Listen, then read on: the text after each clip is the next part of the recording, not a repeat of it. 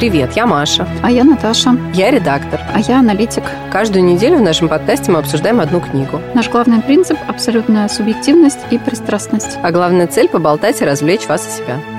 Ну что, у нас сегодня короткий выпуск. Мы будем обсуждать, наверное, не дольше, чем сама сказка идет. Мы хотим обсудить конек-горбунок. Да, Петра Павловича Ершова. А, мне кажется, что это прекрасная сказка, которую как раз стоит обсудить под Новый год. У нас планка... Я не знаю, мы хотим вообще рассказывать содержание? Ну, давай два слова я скажу, просто чтобы так, это контекст. Но мне кажется, что все должны знать содержание конька-горбунка. Все, кто не знает, в угол. Кто не знает, почитайте, короче. В угол, да. А потом у нас есть такие темы. Особенности нашей интерпретации. А мы уже дошли до того момента, когда нас ругают за нашу интерпретацию и наше прочтение. Я хотела бы несколько слов об этом сказать. Рефлексия, такая минутка рефлексии. Дальше мы хотим поговорить о стилистике и мелком плагиате, хотя мы не уверены, что там ну, есть мелкий плагиат. Ну, нет, в общем, мы... Ну, стилистики, да. Стилистики, подозрения. Что мы можем, а что мы не можем обсуждать, дальше затронем. И есть ли хоть какой-то воспитательный элемент. Мне кажется, должен быть, ну, может быть, я уже так порочно воспитана, что воспитательный элемент должен быть, но его там незаметно. Нет, ну, вот это как раз обсудим.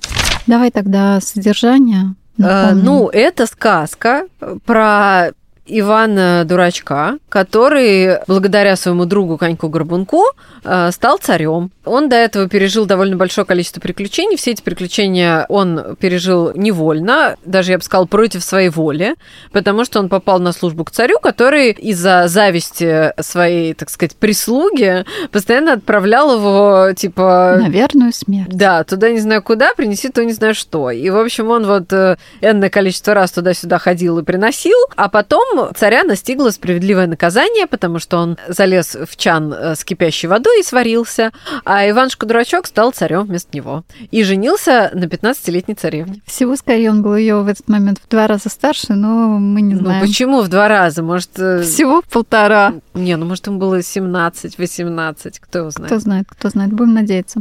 Так, значит, про особенности интерпретации. Нам же иногда пишут, что мы как-то не поняли произведение. Да, и поэтому мы на этот раз решили взять конька-горбунка, где сомнений особо никаких нет. Да, интерпретировать можно как мы хотим, но на самом деле вот интерпретация литературных произведений, там довольно многое допустимо всегда.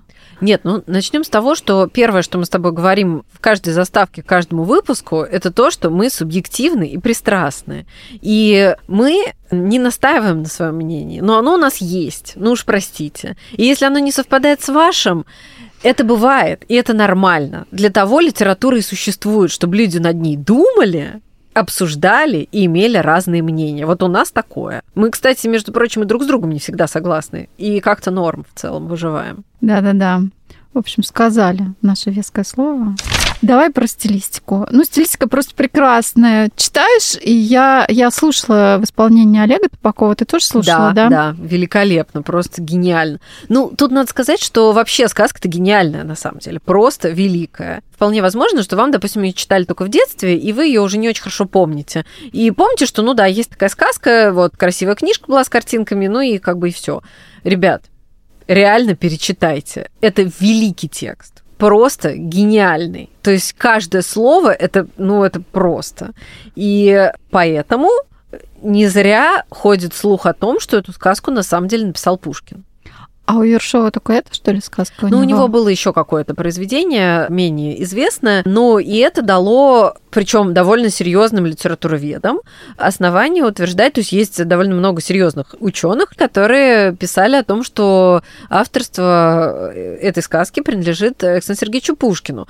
И когда ты перечитываешь во взрослом возрасте этот текст, ну, как бы ты понимаешь, почему они так думали. Сказка написана в 1833, не то 34 году. Пушкин ее читал, и он ее даже редактировал. Ершов ему дал ее. Э... Ну вот, может быть, он там уже окончательный лоск ты довел. Ну, просто тут надо еще сказать, что Ершов, когда написал эту сказку, это одна из причин, по которым люди начинают сомневаться. Он был очень молодым человеком, было всего 19 лет. Ну, Пушкину, естественно, к этому моменту было 33, но тут, э, помимо того, что вот он был так молод, когда ты читаешь эту сказку и зная другие, э, не другие, зная сказки Пушкина, ты не можешь не заметить не сходство заметить некое сходство. Я вот, ну, как бы выбрала две цитаты, я прочитаю их, но на самом деле там больше. И самое главное, что как бы ритм и строфа, и как бы вот, ну, общее ну, как бы ритмика произведения, она действительно похожа на сказки Пушкина. И, ну, тут можно много там говорить о том, что они жили в одно время, они писали в одно время. Да, еще на одном языке. На одном языке э, и так далее, и так далее. То есть, ну, я бы не сказала, что вот эта похожесть, что она является достаточным основанием судить о том, что, типа, Ершов не написал, а Пушкин написал. Но, да. Мне кажется, он в то время, например, не мог же писать белым стихом или там верлибром. Да, конечно. Это было как-то не модно. Ну, конечно. Например, вот такая строчка. Вот он всходит на крыльцо, вот хватает за кольцо, что есть силы в дверь стучится, чуть что кровля не валится. У Пушкина в э, сказке о спящей царевне и семи богатырях э, царевна, когда приходит к богатырям, она, значит, поднялась на крыльцо и взялась за кольцо. Дверь тихонько отворилась, и царевна очутилась в светлой горнице. Ну, то есть слова, конечно, нельзя Схожи. сказать, что не похожи. Ну, подожди, давай еще вот про, про кольцо. Звонков-то тогда не было. А чем да, она еще должна да, да, была? Там же была, была только вот ручка, кольцо, ты за нее тянешь, и все. Конечно, и, сходство. И второй момент, тоже похожие слова, когда там Иван приходит к царю, и царь его спрашивает, что, достал ли ты жар-птицу?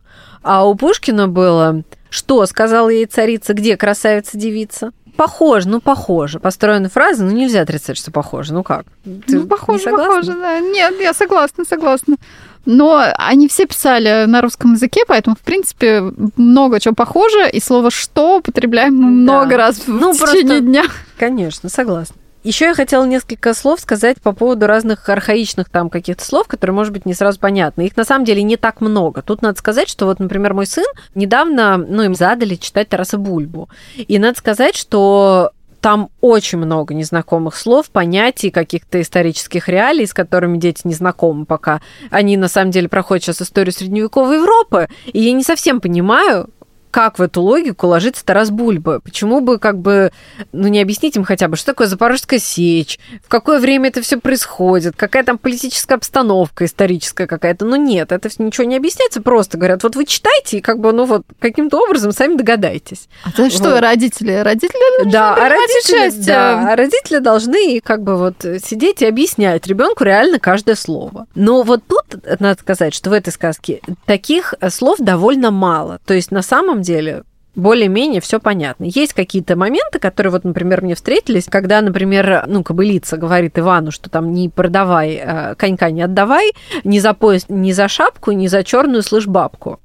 И я такая думаю, что за черная бабка? Это даже я не знала, я проверила. Оказывается, это имеется в виду счастливый шар, можно сказать, в игре. То есть, типа, там играли в какую-то игру, и вот эта вот черная бабка это что-то такое, что дает тебе выигрыш, ну, типа козырь в картах, да. Там просто была еще одна другая сказка в это время популярная про то, что мальчик, у него была вот эта черная бабка, и он всегда выигрывал вот эту игру. И вот кобылица ему говорит, что даже если вот у тебя будет какая-то счастливая вот эта черная бабка, там тебе предложат, конька не отдавай. Теперь про конька. Значит, конек у нас ростом в три вершка, вершок, это надо вам сказать, 4,5 сантиметра. То есть он как бы сколько? 13,5 сантиметров получается. Ну, я думаю, это как-то преуменьшено. Ну да, а уши у него аршинные, а аршин это 70 сантиметров. Ну, они волочатся, как у кролика такого. Очень ушастый конек. Очень, да, да, да. Ну и в целом это на самом деле практически все. То есть там есть еще какие-то, ну, минимальные, архаичные какие-то понятия и, и там слова, но они абсолютно не мешают понять общий смысл. Да. Короче, поймете. Дальше, что мы можем, а что мы не можем обсудить? Мы решили, что месяца Месяцовича мы не можем обсуждать да, по разным причинам. Интрига, которая пусть сохранится. Пусть сохранится, почитайте. А что мы можем обсудить, так это шутки для взрослых. Да, вот э, на самом деле, ну я как мать могу сказать, что хорошие всякие, например, мультики, да, вот, которые сейчас популярны. А я, например, считаю, что, ну, сейчас довольно много у детей хороших мультиков, например, западных, не знаю, например, Моана, я считаю, отличный мультик. Или «Как приручить дракона», я его вообще обожаю, потому что дракон похож на котика. И, ну, и мне кажется, что а это я прекрасно. не смотрела, ну ладно, Посмотри, я, может быть, посмотри. это великолепно просто. «Как приручить дракона». «Как приручить дракона». У нее есть три части, они все три в целом хорошие. И, ну, первая моя самая любимая. Там, значит, есть дракон, который похож на котика. В каждом из этих мультиков есть какие-то фишечки, которые, когда ты смотришь со своими детьми, ты понимаешь, что они для тебя. То есть ребенку не всегда понятны какие-то шутки или повороты сюжета, или какие-то выражения, слова там и что-то такое. И ты понимаешь, что это создатели мультфильмов ставили для родителей, чтобы им тоже было прикольно, когда они смотрят. И Ершов, понимая это, тоже кое-что добавил. А ну, мне кажется, у Пушкина же тоже так было. И у, у Пушкина, Пушкина тоже да, так было, да. да. Я тоже хотела сказать, что Пушкин это тоже понимал, что если даже ты пишешь произведение для детей, оно должно быть немножко для взрослых, потому что иначе будет очень скучно. Моя любимая шутка – это когда средний брат идет в дозор, ему становится холодно, и он всю ночь ходил дозором у соседки под забором. А потом он возвращается домой и говорит, что было очень холодно, поэтому я всю ночь проскакал. Вот как хотите, так и интерпретируйте. От холода прыгал, наверное. Не, не раз и не два, да. А забор-то был высокий. А может быть и нет знаем. Сказка об этом умалчивает. Ну, просто это такая вот фишечка для взрослых, прям реально. Ну, а под конец, когда мы узнаем, что царица девица, ей 15 лет, да. и она отказывается выходить замуж за 70-летнего. Не потому, что он взял ее как бы в плен, принудил и так далее. Она просто говорит, ну, извини, ты, ты старый, сет. Да? Мне ж 15 только лет да. И он, кстати, ну как бы с пониманием к этому относится. Да, и он такой, ну да, действительно, что-то как-то нет. Потом он пытается там как-то... Омолодиться. Омолодиться, да. Мне кажется, вот эта тема, то, что мужчины пытаются омолодиться не меньше, чем женщины, а в какие-то моменты и больше, она остается актуальной, э, потому что он решает совершить, ну, харакири, это мягко сказано. Да, почему-то он, да, почему-то он считает, что его омолодит, если сначала искупаться в холодной воде, потом Нет, в холодная в самом конце. А, в самом сначала конце. молоко, потом кипящая водица, а, да, а потом, а потом, да. потом все-таки холодненькое, чтобы труп, видать, когда охладился. Ну, в общем, да. Э, да. Но до холодного он не доходит. Не доходит, да. Мне кажется, он сразу сварился. И вот безумие, на что люди готовы пойти, да, пойти ради 15-летней девицы. Ради омоложения, оно как бы сохраняется два века, а все в силе, все в силе. Последняя тема. Вот в сказках нет воспитательного элемента. Вот я как-то думала, у нас там что-то нам воспитывает, нас Ершов показывает, что за твои усилия ты получаешь какое-то вознаграждение от жизни, что жизнь справедлива, а нет. По-моему, нет. Просто не на йоту. Главный герой Иван Дурак э, просто идет по жизни очень легко, много спит. Да, да, да. Там показано, что он в целом работа у него не бей лежачего. Он работает в конюшне и должен приглядывать за конями, вот этими, которые золотогривые и с э, изумрудами в э, копытах. И кажется, что не очень много времени у него это отнимает, потому что каждый раз, когда его зовут к царю, он каждый раз спит. И приходится его расталкивать. Мне бы тоже так хотелось. А потом он в итоге женится на царице-девице и оказывается царем. Но вот еще загадочный момент для меня – это царь приказывает ему украсть эту царицу-девицу. У нее фактически нет никакого приданного. Она попадает в чужое царство, государство. И как только этот царь сварился, она за него еще даже замуж не вышла. Да. Она еще, ну, в принципе, по законодательству еще вообще не получила никаких прав. Простите. Не унаследовала. Пока. Еще, да, не унаследовала ничего. Она выходит к боярам и говорит, ну так что, присягайте мне. И вот этот факт, то, что они с ней соглашаются, они соглашаются фактически с тем, что она будет ими править. Хотя она вообще не имеет никакого отношения вот к этому государству, в котором она находится, да, неделю. Ну, а там еще есть еще другой момент, который я вспомнила. Может быть, это относится. Ну, тут я даже не знаю, относится ли это к каким-то вот фишкам для взрослых, или это просто, э, не знаю, может быть, это какой-то общий политический фон или что-то такое. Но на самом деле, когда читала, я еще заметила параллели э, с Грибоедовым, причем не одну, но вспомнила вот сейчас одну, сейчас расскажу. Там описывается эпизод, когда царь посылает бояр за Иваном, и они бегут, и так бегут и торопятся, что спотыкаются и падают. И царя это очень веселит. И поэтому они специально падают второй раз, чтобы его еще позабавить. Ну и как бы, если вы помните «Горе от ума», Там описан точно такой же эпизод с Екатериной Великой, когда вельможа падает специально э, раза три, по-моему, чтобы ее развеселить. Причем там даже употребляется одно и то же слово в другорить. Я вспомнила, я запомнила его, потому что упал в другорить уж нарочно, и в коньке-горбунке тоже бояре в другорить упали, чтобы вот повеселить царя. Возможно, это был какой-то исторический анекдот на самом деле, который Ершов здесь как бы пересказывает, и, и который действительно может быть связан с Екатериной Великой, или, может быть, он просто подсмотрел это в горе от ума и решил, почему бы не использовать, это же смешно. Что, завершаем? У нас заканчивается четвертый, четвертый, четвертый сезон. сезон. Мы считаем это по книгам Джейн Остин.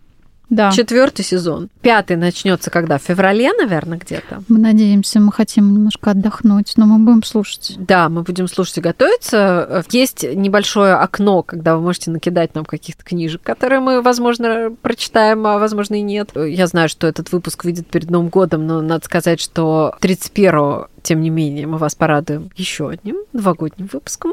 Так что слушайте. Все, и мы прощаемся, наверное, до следующего сезона. Да. Читайте, друзья. Это вообще спасает. Спасибо, что вы были с нами. Да, спасибо большое за все ваши прослушивания, лайки, комментарии, которых в этом сезоне, кстати, было очень много. Надеемся, что в следующем будет не меньше. Пишите нам, приходите в телеграм-канал. Да, и в следующем сезоне услышимся снова. Ура!